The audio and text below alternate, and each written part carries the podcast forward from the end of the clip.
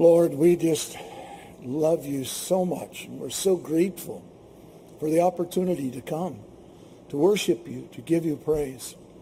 Receive it from our hearts and our lives, Lord. As we lift up your name this morning, be glorified. As we lift up your name, strengthen us, Lord, in you. We love you, Lord. We commit this time to you. We commit this service to you. And we give thanks to you for it. In Jesus' name. And everyone said, Amen. If you would, remain standing. Open your Bibles. 1 Corinthians chapter 12, please.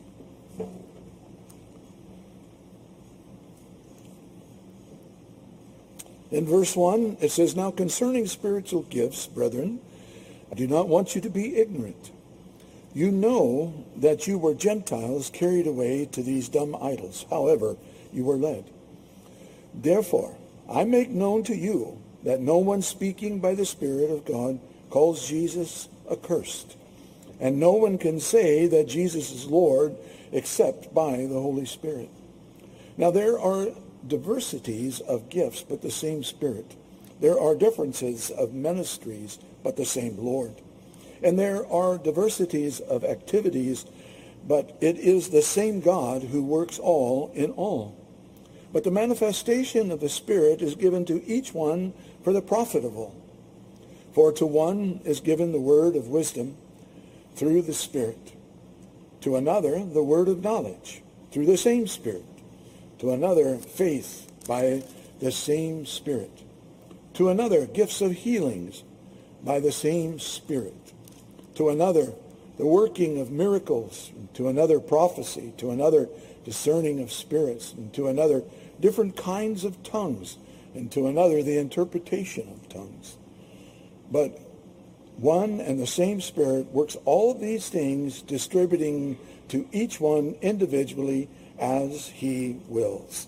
Father, we thank you for your word, and we pray that by your Holy Spirit this morning, that you will speak to us and reveal to us what your desire is for us.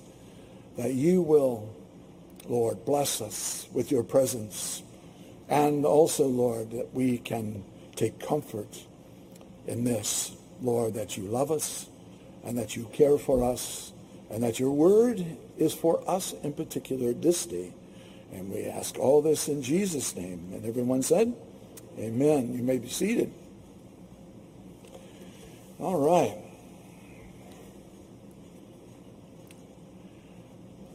I always love it when holidays fi- uh, fall on a day that is in particular a day to where we can worship the Lord. Even though today is not a holiday, this is New Year's Eve, not New Year's Day.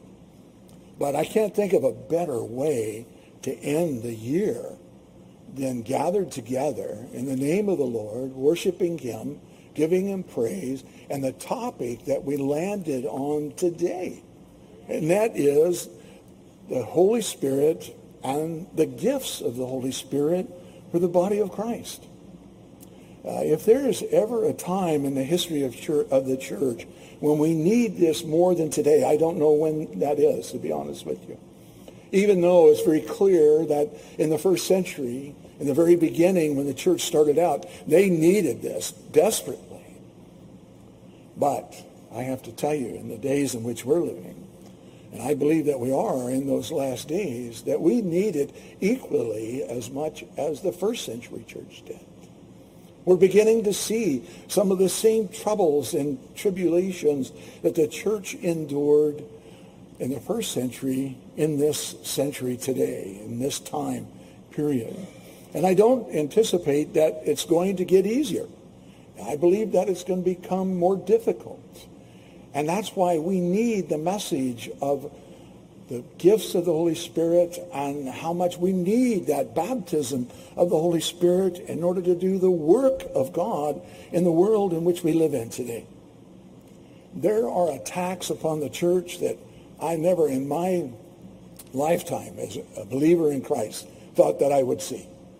Uh, I, I cannot believe what's coming against the church today. And and how so much is infiltrated into the church to work against the church. I was sharing with the guys yesterday morning when we were praying that I felt like the Lord would just, I, I just had this in my mind and my heart as we were praying for Israel and the fact that they're fighting, they're getting ready to fight on two fronts at the same time. And how the church today is like that as well. We are fighting on the front where the world is fighting against us. We're, we're, we are having those attacks from the outside where they're coming against us with great force. And we, we have this great comfort and, and knowledge, and that is this, that greater is he who is in us than he who is in the world. And, and to be honest with you, that's the one that's the easiest for me to deal with. And because I know that my God is greater than the, the forces of darkness in this world that are coming against the church today. That God will prevail. But the ones that I struggle with are the ones from within. And we're seeing that happen today with so many movements, the progressive movement within the church, to where people are trying to say that the Word of God is damaging and difficult and that it has no place in people's lives. And it's because they want to get rid of certain doctrines that the church teaches about sexual morality, sexual purity. Uh, not only that, but how there's only one way to heaven. I mean, there's just all these different doctrines that are the essential doctrines to Christianity that are under attack today from within the church as well as from without. And the funds from within are the most difficult to deal with because you don't expect. You might suspect uh, the opposite that somebody is really, man, oh yeah, that's a good brother or a good sister, only to find out when it comes down to finding out where they stand on the various things that the Word stands on, that they are not in that same place. And much of that is infiltrated into the church today. So this is an important thing that Paul says here in verse 1, where he says, Now concerning spiritual gifts, brethren, I do not want you to be ignorant. Eh, that is a message, I think, that speaks directly to us, we could put our, ourselves right in this place. When it comes to spiritual gifts, that God would not have us ignorant. There's a lot of ignorance, I think, in the church today. There is opposition within the church to the gifts. There is a teaching that the gifts ended at the apostolic age, eh, no longer to be in the church.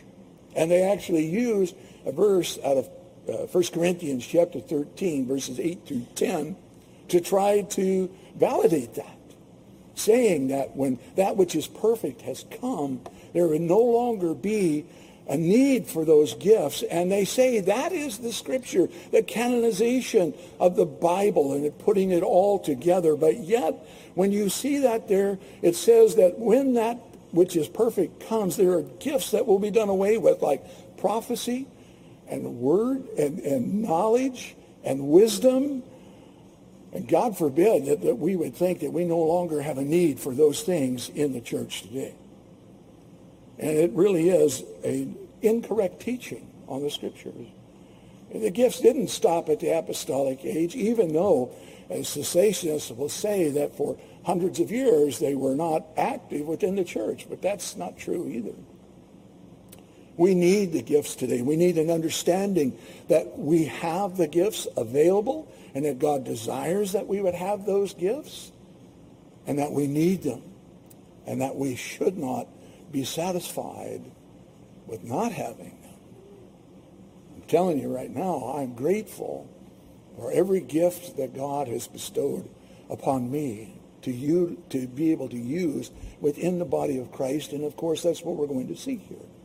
Paul says he's going to tell us that, that the gifts are for today, but not only that, that they have purpose. And that purpose is for the building up of the body of Christ. We're going to see in this chapter that he not only speaks to that, but he says that they're given, they're, they're supplied through the Holy Spirit.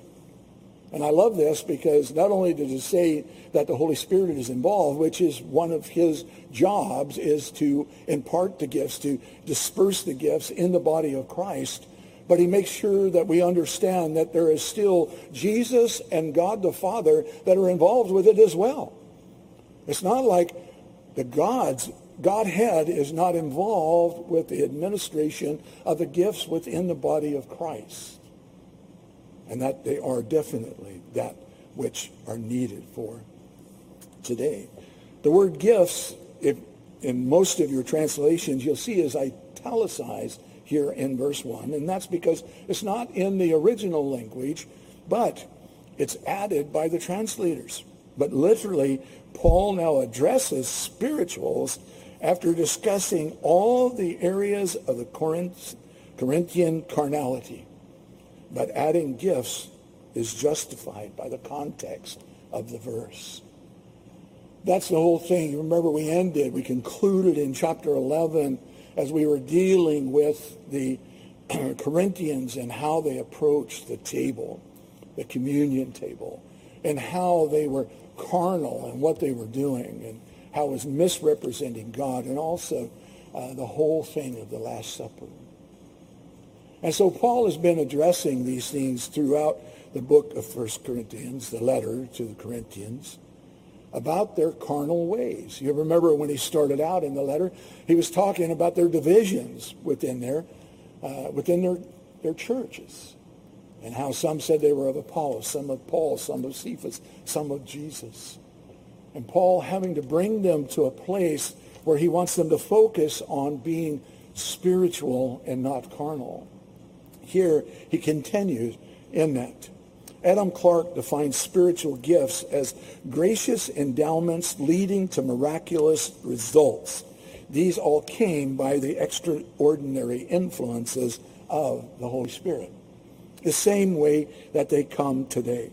The Corinthian Christians are given a reminder that it is good for us also, that we need these gifts.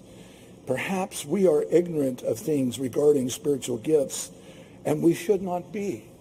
I find that there is a lot of ignorance in the church today in regards to spiritual gifts.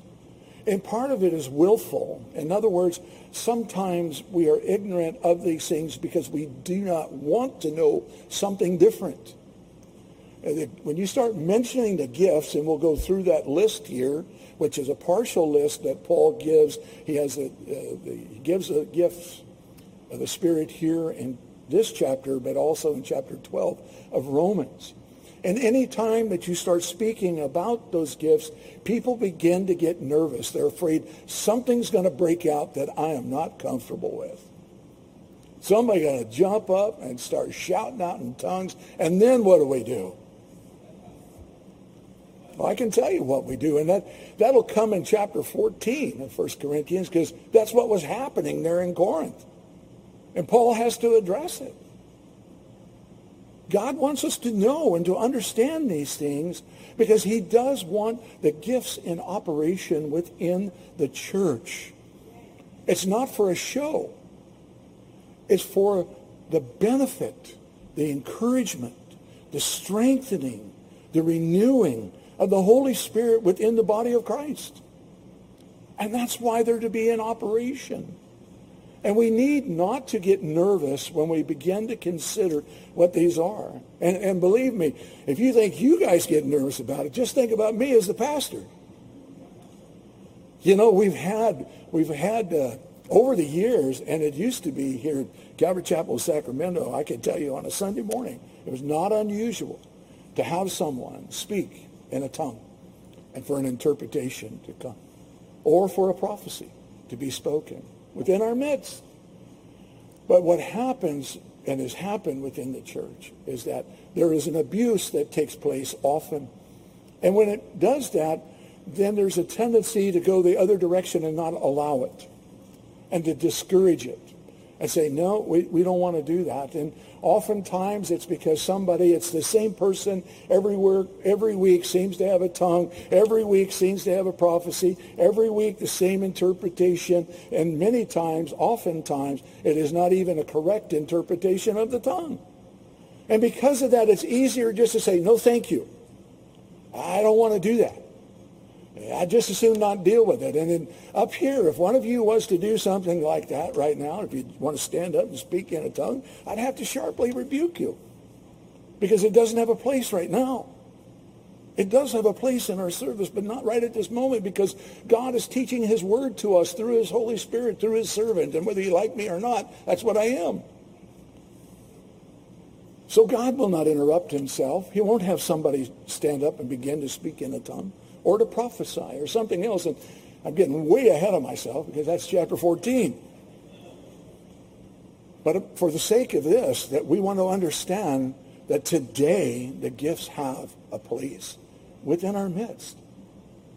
And the problem is, is that we, I think, and this is my opinion, is that we're afraid of that. What would we do if something happened? Well, I do know what I would do. I would very kindly, but very sharply rebuke someone who is out of order.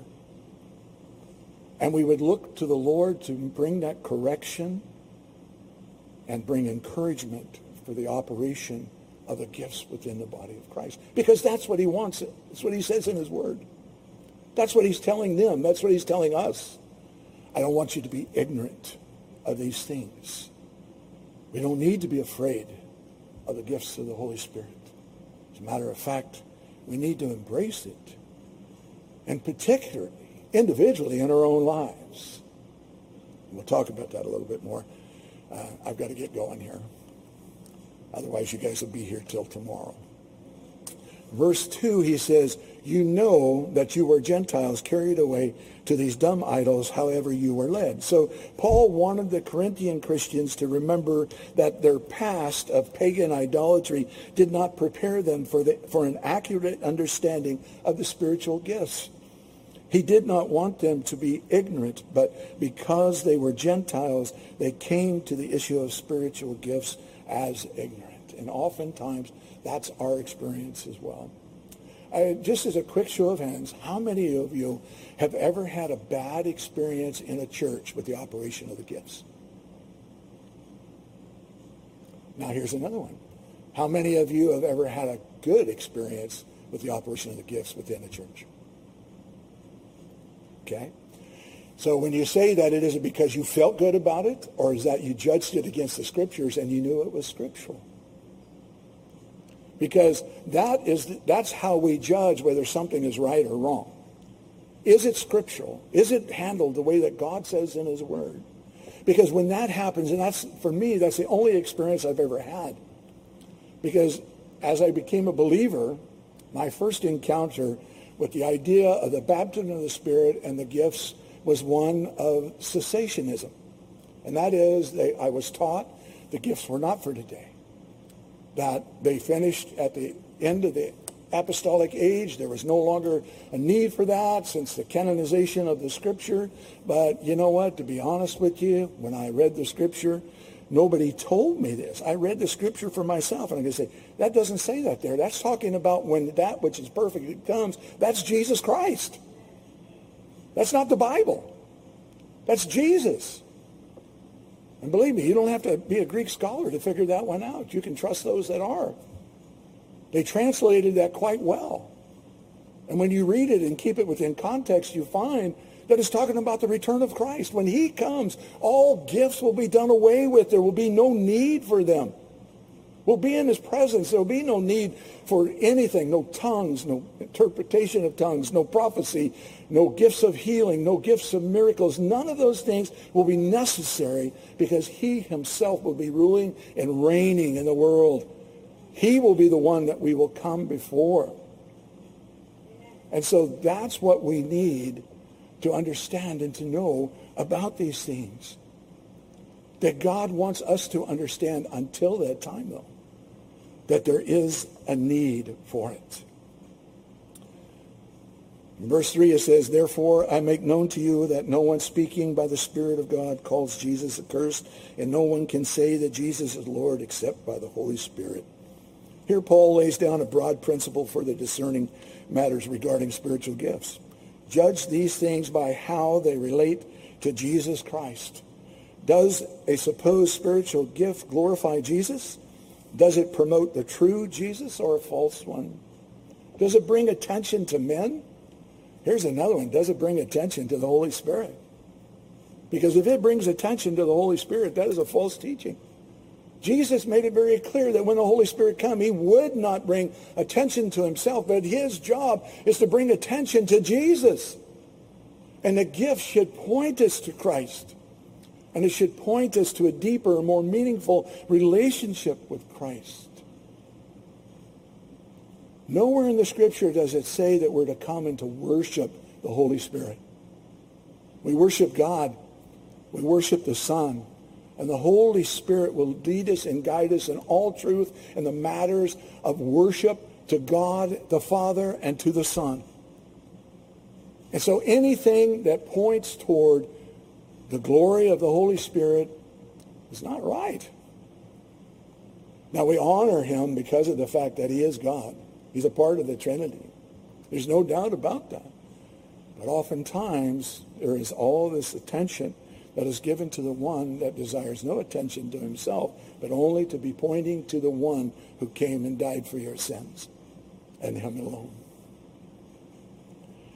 Jesus made it plain that when the Holy Spirit would come, that he will testify of him, of Jesus, in John 15, 26.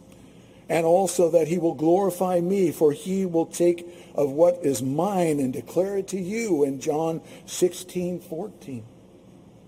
The ministry of the Holy Spirit is not to promote himself or any man, but to glorify and represent Jesus. That's what it's all about.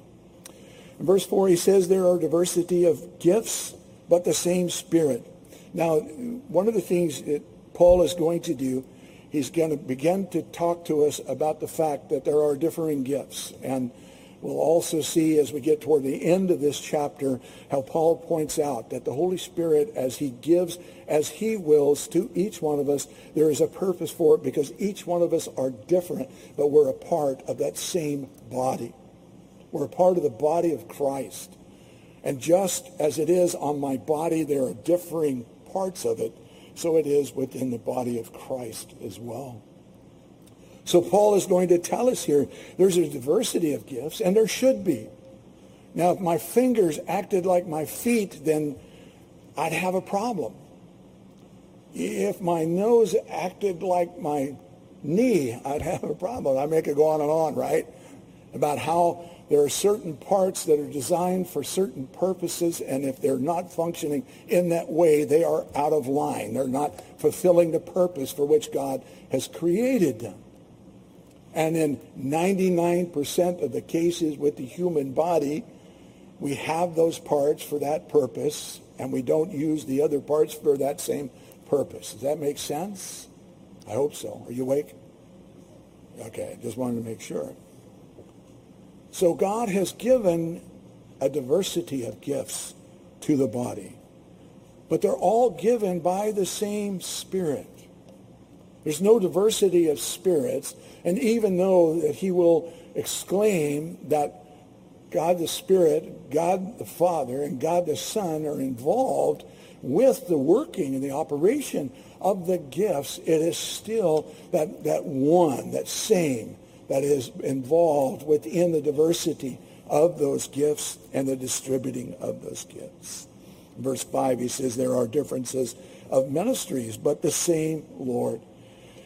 Ministry probably has in mind the different gifted offices in the church, such as apostles, prophets, evangelists, and pastor teachers, as Paul described in Ephesians chapter 4. Paul's point is clear.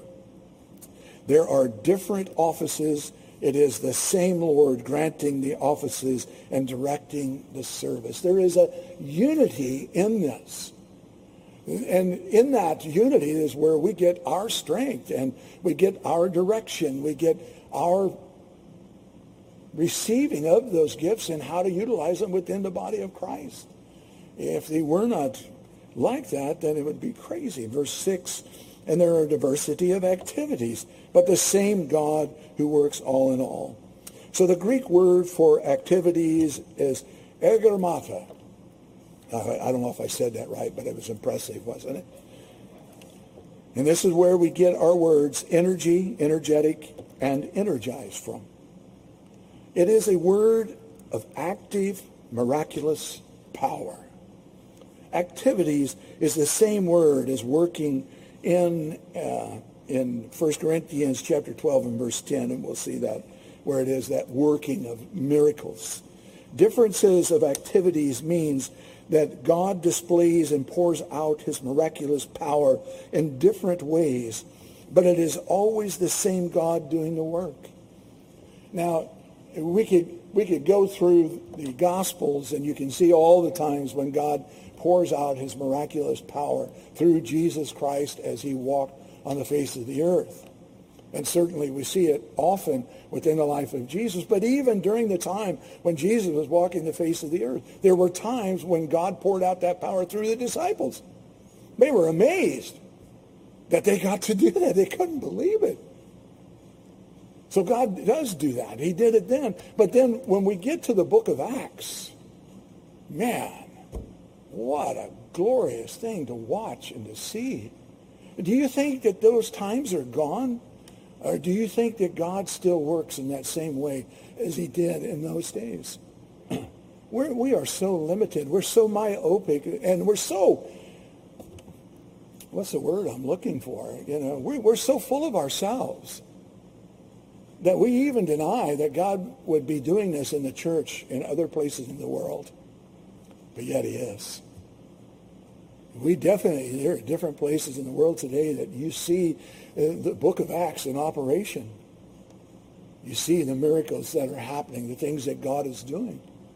And I believe it's because God still wants to work. I, there's different reasons why I think that we have problems here and that we don't see it today. And part of it is I think we have way too many other things to rely upon than the Holy Spirit. Many of you know, what was it, three weeks ago now, two weeks ago, whatever it was, when I was up here, and I, I couldn't finish my message because I got halfway through it and I had a problem. And, uh, I had to stop. And praise the Lord, we saw, we saw a miracle. We saw how the Holy Spirit took my notes and through Pastor Paul, he was able to get up here and finish my message. That was a miracle of God. I'm telling you right now. We saw that in action. But my point is not that. Maybe a bad example. The fact is this, is so many of you asked me, you know, how I'm doing right now. And right at the moment, I'm doing great. But it was like halfway through my message the last time that I had a problem. So it could happen at any moment. And it happened again just two Wednesday nights ago that I got halfway through my message. And I couldn't read. I couldn't speak. I couldn't do those things. So my point is this. Many of you ask me, how am I doing? Are you going and getting checked out? That's the question, right? You're concerned. And I appreciate that so much. I do. But the truth is, many people in other parts of the world, they don't have that, to, that question to be asked. They have nothing to rely upon except for God and his Holy Spirit. They don't have the hospitals and the doctors and all these kind of things. And oftentimes, the Holy Spirit, I think, wants to do a work. And what gets in the way is our, oh, well, let me see if this will work instead of depending upon the Holy Spirit. Now, I don't think that, that it's wrong that I'm going to the doctor and getting it checked out. Just, just make sure everybody understands. I am going to the doctor. We're getting it checked out. There's a, an appointment eventually that I'm going to have with a neurologist and all these kind of things. But you know what? I've had several people tell me they think it's spiritual because it happens on Sundays and Wednesdays. It doesn't happen at any other time. Sundays and Wednesdays. There are things that are going on. So perhaps that what is what it is. I don't know. I, I'm seeking the Lord to know exactly what it is praying that he will reveal to me what it is. Whatever it is, I'm sure that I will give him glory when it is revealed and the result, the cure of it all, or the lack thereof. I don't know. Uh, you know, I will, I'll tell you, uh, I have never encountered anything so difficult to do in my life than to get up in front of you all and not be able to finish a message. That's, that's a pastor's nightmare. The other one that's worse is you get up there and you lost your notes and you can't remember what you need to teach. that was pretty, this one, you know, is pretty equal to that. But the power of God, the miracles of God are still for today. And that's what Paul wants us to know and to understand. And that God does work in this way if we give him opportunity to do so. And he tells us here, like I say, in this passage, it also declares the Trinity in a typical subtle New Testament flow. The gifts are the work of the Holy Spirit and the Lord Jesus Christ and God the Father, all together. Verse 7, it says, the manifestation of the Spirit is given to each one for the profit of all. This passage declares uh, the Trinity in that typical form, but it also, the gifts are the work of the Holy Spirit for the purpose of the edification of the body of Christ.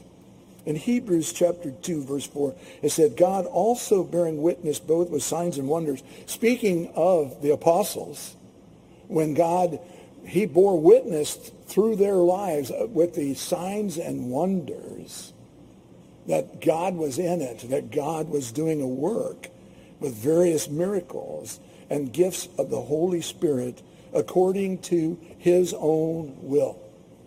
God gives gifts as he wills.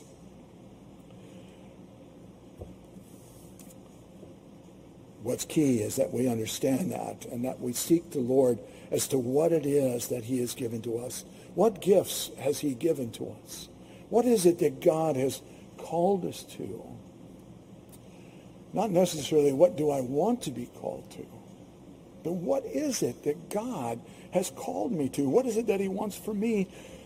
The fact is, and we'll see this next week, is that God has purposed that each one of us have a place in the body of Christ and we are to function with a gift.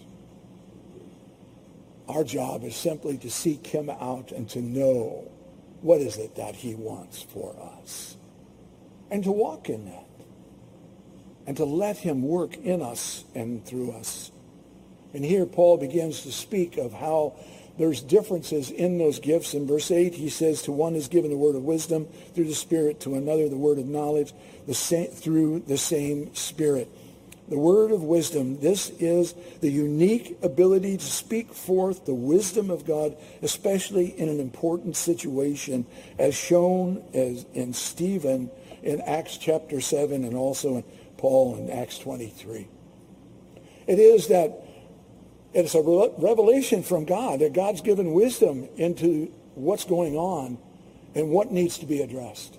Man, what an important gift in the body of Christ. What an important gift it is in my own life.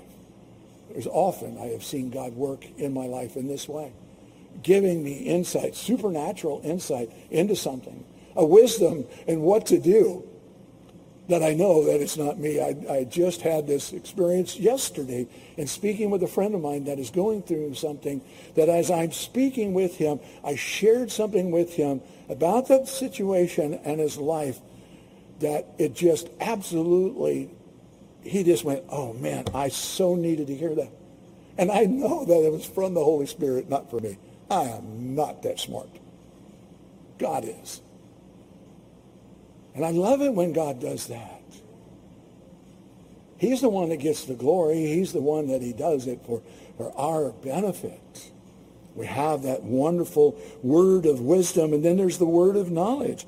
And it's the unique ability to declare knowledge that could only be revealed supernaturally as known um, in, in, as shown in Jesus in Matthew 17, uh, 24 through 27, when he tells Peter, uh, you know, they're being confronted about being paying taxes.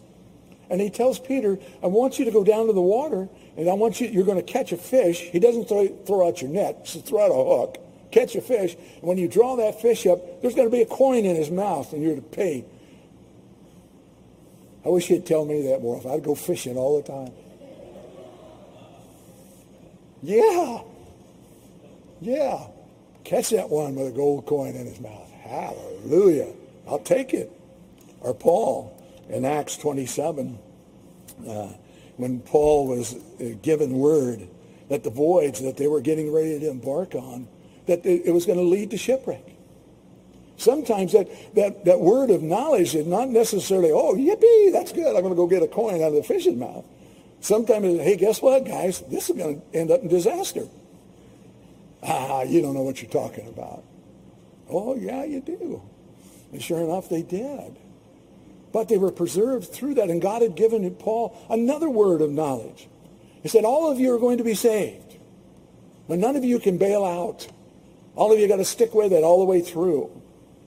And as they did, then God was faithful. And that word of knowledge sometimes is, is so good, so needful. Sometimes it's difficult. I've had words of knowledge about situations that I wish I really didn't know. I really wish I didn't know. Because then the next question is, Lord, what do you want me to do with this? Now that you have revealed this to me. And sometimes it's, I want you to go. I want you to confront that individual about this. And I've gone, and they say, oh, no, that's not true. And I say, that's not so. I know, because the Lord has spoken to me. He's given me a word about what you're doing. No, no, no, no, that's not true. Okay. Can't argue with you. And sure enough, with a little bit of time, it's proven out to be true. It's exactly what God said that it was. I don't like those. But it's a needful gift, and sometimes it's very useful. When Charles Spurgeon was saved, it was at the preaching of a man who directed a portion of his sermon right to young Spurgeon, who and who supernaturally spoke right to where Spurgeon's heart was. This is another example of the word of knowledge. I've had those words of knowledge too. I've had it where at the end of the message, giving an invitation, Nobody's responding, and the Lord speaks to my heart, and he says, there's someone here that needs to accept me, continue to give that invitation. And sure enough, somebody stands up. They accept Christ as their Savior. The gifts are in operation today. This is why I'm telling you these things. God wants to work in that same way in our lives. It should both excite you and give you fear excites you because you can be a part of that fear because if you're trying to do something you shouldn't know this god knows everything right words of wisdom words of knowledge. Ooh, they can be good or not so good right? Absolutely. We do well to understand the difference between the word of wisdom and the word of knowledge. One may have great knowledge even supernatural knowledge yet have no wisdom from god in the application of that knowledge. And it's so important that we do. Verse 9, to another faith, by the same Spirit, to another gifts of healings, and by the same Spirit. So the gift of faith, uh, though faith is an essential part of every Christian's life, the gift of faith is a unique ability to trust God against all circumstances, as Peter did when he walked out of the boat onto the water in Matthew's gospel. That's the exercising of the gift of faith. You know, all the other knuckleheads, they stayed in the boat. Peter's the only one who got out. Yeah, he took his eyes off the Lord and he sank. And man, what a glorious picture it is. How when he took his eyes off the Lord, Jesus pulled him right up out of the water and saved him. You know, but he's the only one. People criticize Peter for what he did, but he's the only one who exercised faith, true faith in God. And that gift of faith to trust God for more than what is really what you can see there as being the natural thing. To believe him for the supernatural. And I, I always want to do that. I don't want to be presumptuous. I hate people that say, well, I'm just going to believe it, so it's going to be so. Well, that's not the case necessarily. Now, if God's Spirit is leading you to that, and you know that, that's wonderful. But don't just think that your positive confession and your positive faith is what's going to make it happen. Because it won't. But I can tell you this. There is always an opportunity for that if we will look to him and trust him. Always an opportunity. Another mighty example of the gift of faith was the Christian leader and philanthropist George Mueller who in 19th century England provided for thousands of orphans completely by prayer without ever asking for donations. He, in a time when they were in a great depression, he opened three orphanages which housed more than 10,000 children. And he trusted the Lord to provide for every need that they had, and God never failed him. If you ever want to be inspired about faith, read his autobiography. Read the biographies about his life, and you will find true miracles of faith that he did. And I don't have the time, but I could give you such a long list of the times when he trusted God and God was faithful to come through. And God will do that same thing in our lives as well. And then he says the gifts of healings. Eh, I want you to notice these are, this is in a plural form. It's not singular. And so it is, to me, it's very clear in the scriptures, this is a gift that comes upon you at a certain time, not that necessarily remains with you. I've, I've laid hands on people and God has touched them and healed them. And I'm grateful for that. But I'm not going to stand up here and tell you that I have this wonderful you know, power in my life that if I touch you and pray for you, God's going to heal you. I'm going to tell you that if I touch you and I pray for you, that God can heal you because that's what the word says and that he may use me as his instrument to do that. But I guarantee you this, I am not going to make a ministry out of that. Because if I could, there would be no more hospitals. There would be you know, there would be so fewer people that were sick because I'd just go around touching everybody. I would. But that's not how it works. But there are times when it comes upon us. At the end of this service, we're going to pray for our sister Sharon, who has something coming up, a procedure coming up. And we're going to pray for God to touch her and heal her before that even comes up. Because we believe in that. God can, and he might. And we want to trust him to do so. We want to give him the opportunity to do so. And we want to do it before all because if he does, we want him to have all the glory. That's for sure. And it's all done by the same Spirit. All these gifts, verse 10, to another working of miracles, and to another prophecy, and to another discerning of spirits, to another different kinds of tongues, to another interpretation of tongues the working of miracles. It literally is dynamis or the acts of power. And this describes when the Holy Spirit chose, chooses to override the laws of nature. Um, as a pilot might use manual controls working in or through an available person. That God would do this. Like I said, the gifts of healing, prophecy, it's the forthtelling of God's message in a particular situation, always in accord with his word and his current work. Sometimes this has the character of forthtelling the future, as in Acts 21, 10 and 11. And that's when Paul was being told that when he went to Jerusalem, that he was going to be taken into custody. It does, and it still happens today.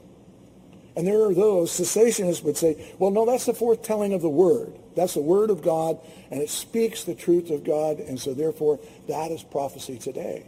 Yeah, that, that can be, but that is not what it's talking about here when it's talking about the gift of prophecy. It is talking about telling of the future, something happening, and God still does do that. And sometimes he may do it in our own lives. He'll speak to our hearts and tell us something that's coming up uh, you know, in our, that we have going on right now. They said, this is what's going to happen. I've had that happen. Sometimes it's near, you know, prophecy. Sometimes it's far. In the future, this is what's going to happen. In case you didn't know, Calvary Chapels are the fulfillment of a prophecy that was given to Pastor Chuck many, many, many years ago when he had just started out. And he, this is before Calvary Chapel was really anything at all. They were in the first little church that they were gathering together. An old woman in the church came up to Chuck and told him, the Lord has spoken to me that one day you will be the pastor of many churches. And Paul, uh, uh, Chuck wasn't sure what to do with that.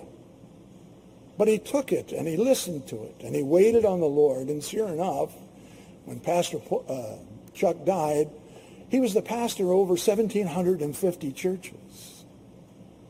God does work in that way today, just like he did in these days as well.